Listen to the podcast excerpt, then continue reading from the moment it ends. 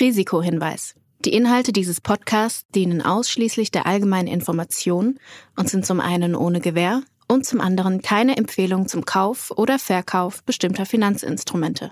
Es handelt sich hierbei nicht um Anlagevermittlung, Anlageberatung oder Ähnliches. Ihr entscheidet selbst, was ihr macht. Beckers Bets, der Investment-Podcast mit Jan Beckers.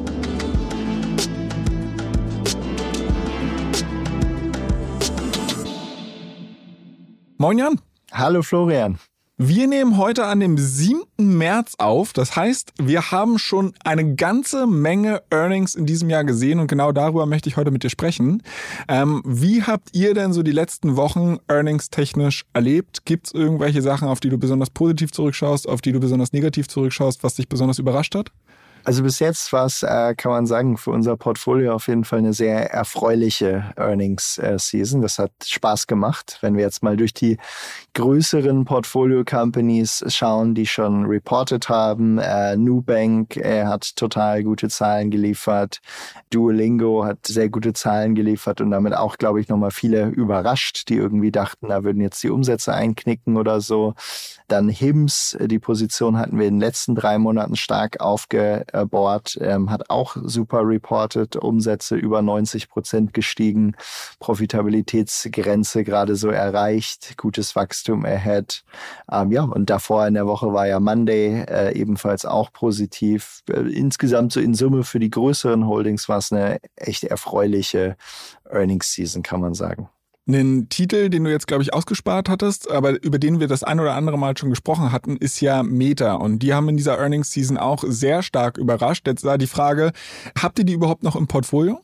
Ja, wir haben ungefähr drei Prozent Meta. Die haben natürlich auch einen echt guten Anstieg hinter sich. Ich weiß noch, als wir, ich glaube, wann war das, nach dem Q drei oder so drüber gesprochen haben, da ist der Kurs ja zwischendurch auf knapp achtzig oder so gefallen. Und da war irgendwie die ganze Welt dabei zu sagen, der Mark Zuckerberg ist ein völliger Idiot und warum darf er noch diese Company leiten?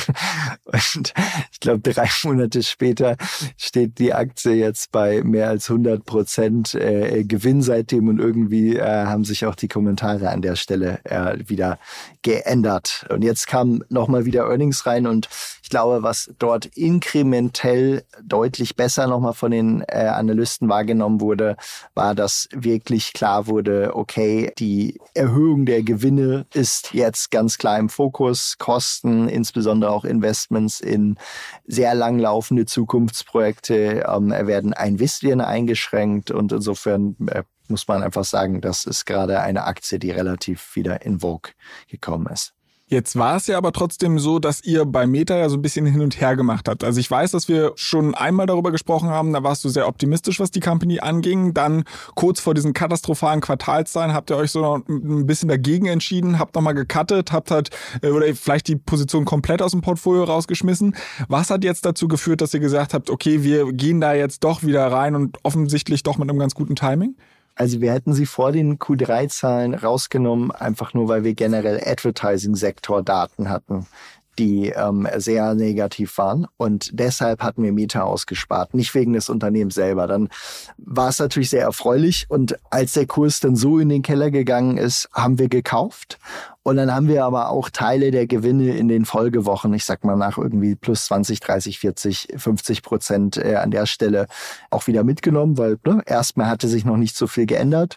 Da muss man auch noch dazu sagen, Meta ist als Stock nicht E S G-positiv geratet. Das heißt, wir dürfen auch nur eine bestimmte Konzentration von äh, Aktien, die diese Art von Rating von M S C I World haben, im Portfolio haben. Deswegen dürfen wir es sowieso nicht allzu groß äh, machen an der Stelle. Und insofern hatten wir die Aktie zwischendurch sehr klein gemacht im Portfolio, zwischendurch immer ganz rausgenommen. Und als dann sich aber abzeichnete, hey, eigentlich viele operative Themen jetzt wieder auf Track, dann haben wir sie wieder reingekauft und äh, erfreuen uns eigentlich auch seit dessen des weiterhin guten Kursverlaufs. Ist aber jetzt auch keine unserer ganz großen äh, Positionen. Äh, das sind ja, wie man dann dem Factsheet entnehmen kann, äh, andere. Du hattest es gerade schon angesprochen, die Nubank hat auch sehr gute Zahlen ähm, geliefert. Woran lag es dort? Also einfach an kontinuierlich guter Execution, äh, muss man einfach sagen. Die haben einfach wieder ein starkes Quartal hingelegt, wieder viele Nutzer gewonnen, äh, insbesondere jetzt auch mal in, äh, in Mexiko. Ähm, und da muss man einfach sagen, die Erwartungen für Nubank waren, was wir, ich sag mal, aus dem, was wir sehen konnten, nicht begründen konnten, waren ziemlich im Keller, einfach weil es Sorgen in Brasilien aus der Makrolage gab. Generell sind die äh, nicht performenden Loans in Brasilien angestiegen. Und da fragte man sich, ob Nubank, die ja insbesondere eine Klientel haben, die jetzt nicht überproportional wohlhabend ist, davon stark betroffen sein würde. Was man dann aber in den Zahlen sehen konnte, ist, dass sie eigentlich deutlich besser als klassische Banken inzwischen ihre Kreditausfälle managen können. Das heißt, insgesamt einfach deutlich besser selektieren, wer bekommt wie viel Kredit, das Ganze besser managen. Dank einfach, ich sag mal, einer starken Technologie, die sie aufgebaut haben, aber auch, weil inzwischen der Großteil der Kunden, die Nubank nutzt, das als ihre primäre Bankbeziehung nutzt. Und wenn man das hat, dann hat man nochmal mehr Daten, man hat auch mehr Anreize für die Kunden, dass sie eben bei einem selber nicht äh, in Verzug geraten. Und insofern viele positive Faktoren an der Stelle, die dazu führten, dass, ja, ich sag mal, auch Nubank sich ja, mit erfreulichen Earnings gezeigt hat, aber auch dort wahrscheinlich noch am frühen Ende der Entwicklung und Discovery steht. Ein Titel, den du gerade in deiner Aufzählung schon so erwähnt hattest, den haben wir hier im Podcast noch kein einziges Mal so richtig besprochen. Und das ist H I M S. Das ist eine Company, glaube ich, die vielen Leuten, die hier zuhören, vielleicht gar nicht so bewusst ist oder bekannt ist. Ähm, gerade mal sechs Jahre alt, inzwischen schon an der Börse. Magst du vielleicht noch ein, zwei Worte darüber verlieren, was die eigentlich machen und wieso äh, ihr euch dafür entschieden habt, die ins Portfolio zu packen?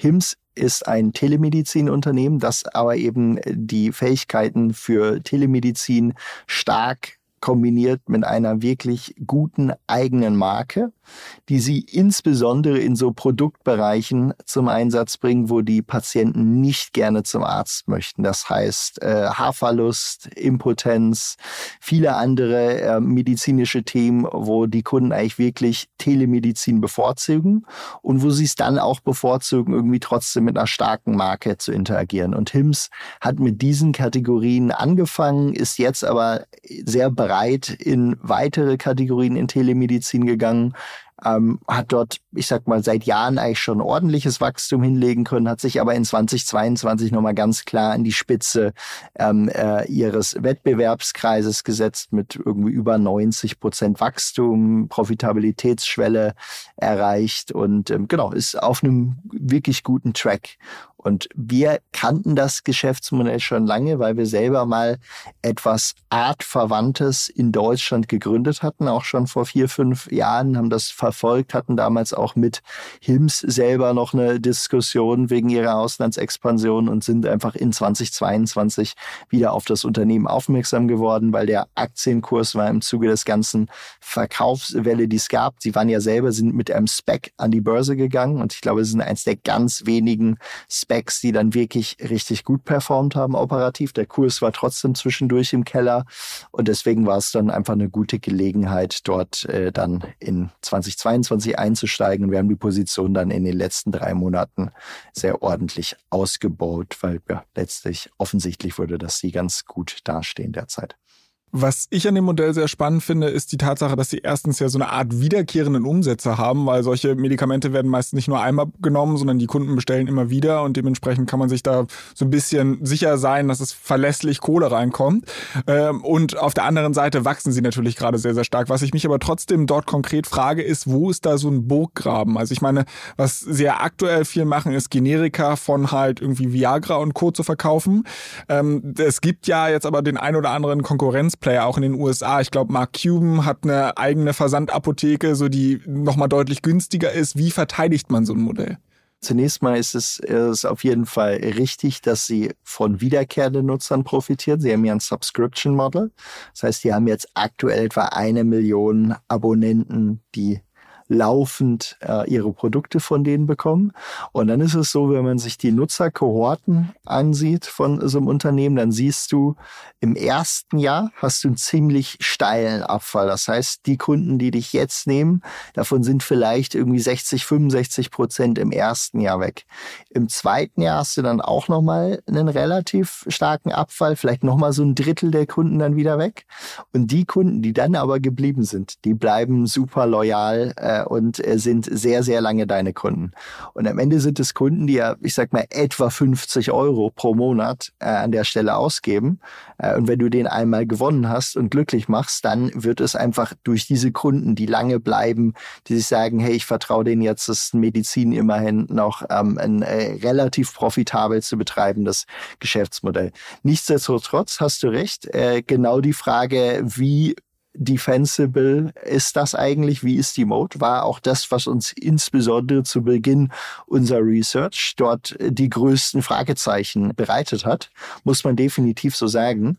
Aktuell ist es so, dass je mehr Research wir auf das Unternehmen betrieben haben, wir umso besser verstehen konnten, okay, warum ist es nicht einfach ein total äh, preissensibles Modell? Warum switchen die Kunden nicht so? Also je mehr Research wir betrieben haben, desto weniger Sorgen haben wir. Es ist aber trotzdem noch eine unserer Hauptsorgen. Ähm, wie sieht die Mode an der Stelle langfristig äh, aus? Man muss aber dazu sagen, die Grossmarge aktuell beträgt achtundsiebzig Prozent.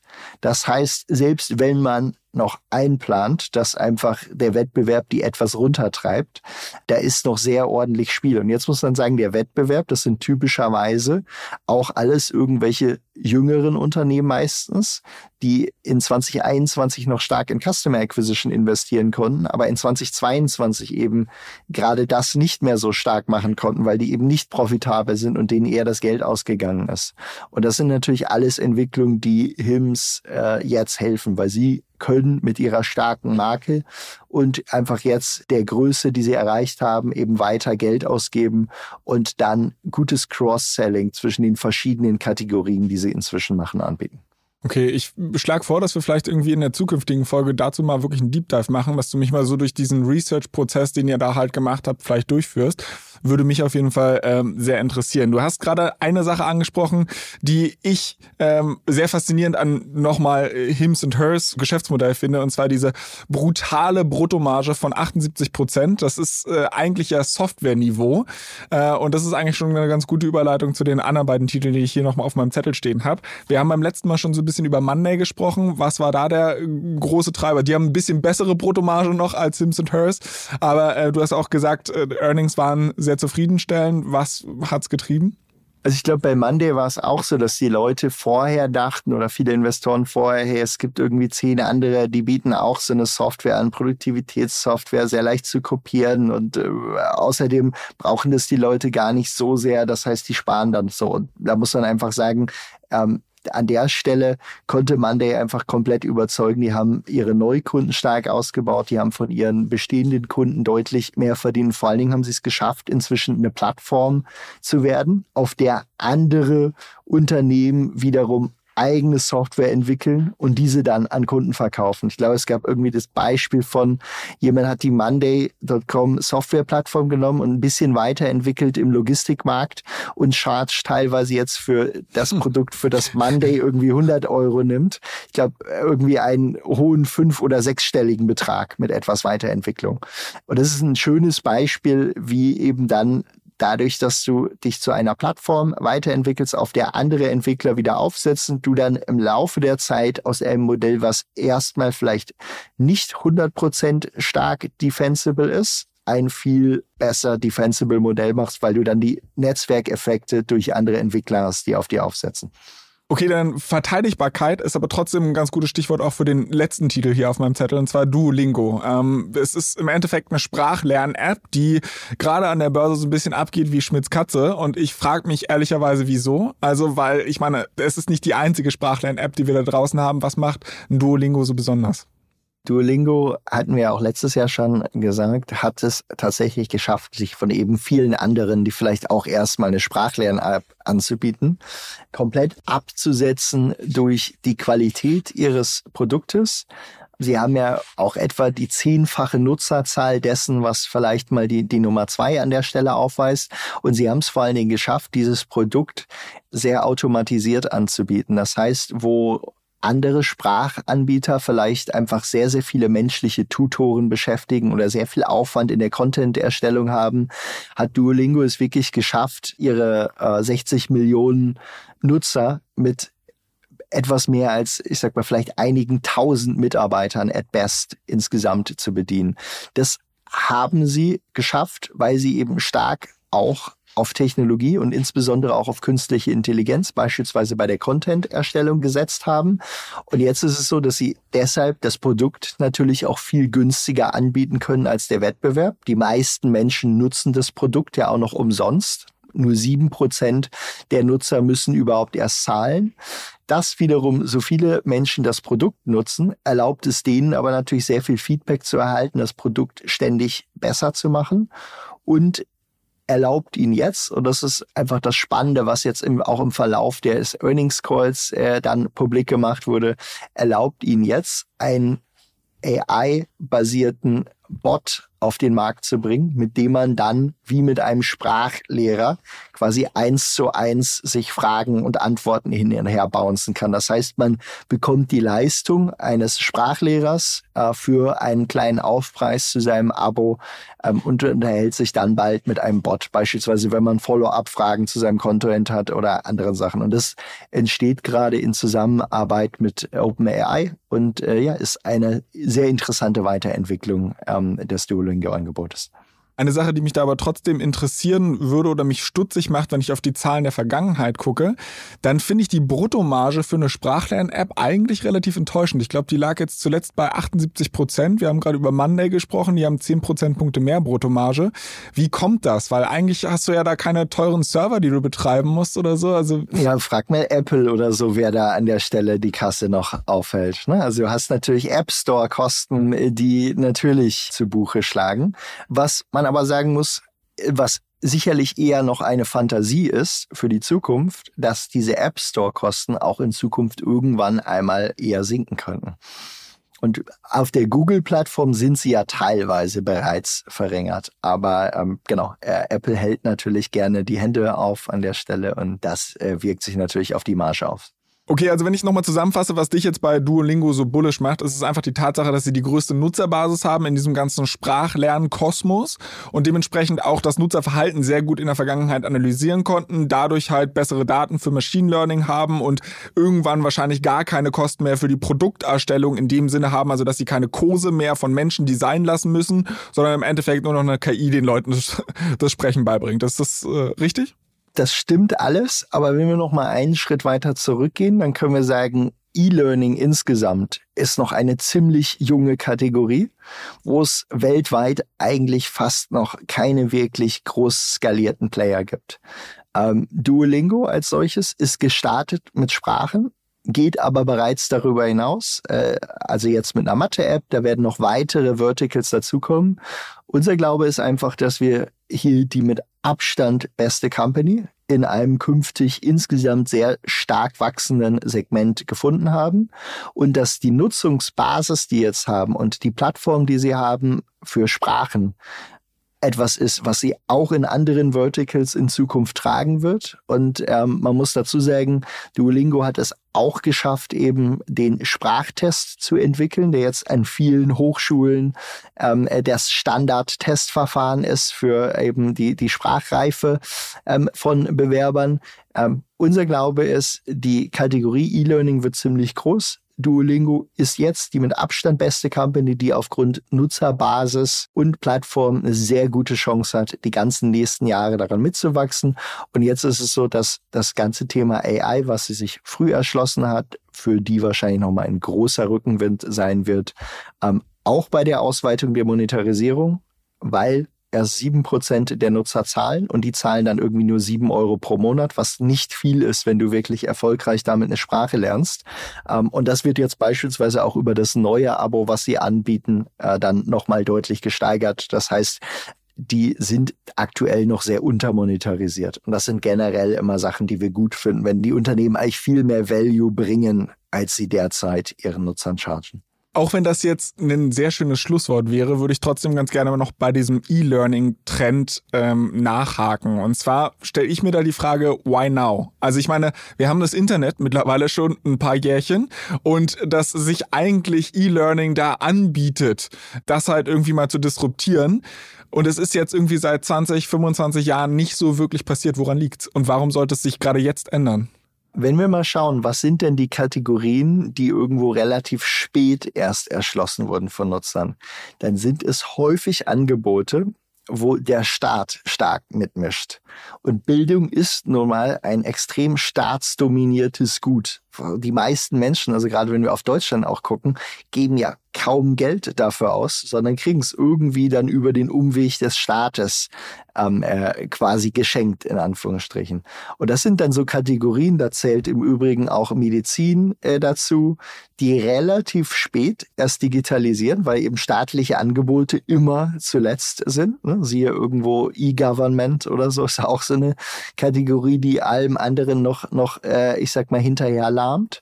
Und dann bedarf es eben einzelner Unternehmen, und da kann man sowohl ein Duolingo nennen als auch ein H I M S, die es schaffen, mit ihrem Angebot tatsächlich aber Nutzer zu erreichen, die dann proaktiv selber in dieser Kategorie Selbstzahler sind, wo normalerweise sie eigentlich Staatskonsum gewohnt sind. Und ähm, so, da, äh, ich sag mal, sind beide Unternehmen auf einem ganz guten Weg und hängen all die Wettbewerber ab, die so ein bisschen eher darauf setzen, okay, wir digitalisieren jetzt den staatlichen Learning-Markt oder so. Da gibt es natürlich auch Unternehmen, aber das ist ein viel, viel langsameres Geschäft. Und das Gleiche gilt auch in der Medizinkategorie. Da gibt es ja irgendwo seit langem etablierte Player wie ein Teladoc oder sowas beispielsweise. Auch die merken, in all diesen klassischen Health-Kategorien, wo du irgendwie über die Unternehmen gehst oder über das staatliche Versorgungssystem, da tut sich viel weniger als in den konsumentendominierten Areas. Wenn der Konsument wirklich Wert erfährt, dann ist er typischerweise deutlich schneller zur Veränderung bereit als eben so ein staatsgetragenes System. Okay, also ich halte mal für mich fest, die Digitalisierung trifft alle Branchen. Bei der einen oder anderen wird es nur ein bisschen länger dauern, wenn der Staat seine Finger damit im Spiel hat. Das ist äh, definitiv die Beobachtung, die man in ganz vielen Fällen machen kann, ja. Na okay, dann würde ich sagen, erstmal vielen, vielen Dank. Wir lassen das mal so als Schlusswort stehen. Ich freue mich, dass wir jetzt hier diesen kurzen Parforce-Ritt durch die Earnings-Season gemacht haben. Ich, wie gesagt, würde mich freuen, wenn wir in den nächsten zwei Wochen vielleicht mal darüber sprechen. Das wird mal so ein Deep Dive in euer Research machen. Also halt wirklich von wie discovert man einen Titel bis hin, was schaut ihr euch an und dann den kompletten Prozess einmal durchgehen. Das würde ich auf jeden Fall sehr, sehr cool finden. Ansonsten bedanke ich mich bei allen Hörern, die bis jetzt dran geblieben sind. Wenn ihr Bock habt, uns irgendwie Fragen, Kritik, Themenwünsche oder sowas zu schreiben, dann macht das gerne an beckers dash bets at financeforward dot com. Wir freuen uns im Gegenzug natürlich sehr über positive Rezensionen auf Apple und Spotify. Und äh, Jan, ich habe mich über das Gespräch gefreut und ich freue mich auf in zwei Wochen, wenn wir das nächste Mal miteinander quatschen. Ebenso. Dann bis bald, Florian. Bis dann. Dieser Podcast wird euch präsentiert von Bit Capital und Finance Forward. Die Produktion wie auch die redaktionelle Verantwortung für die Inhalte liegen bei der Podstars GmbH.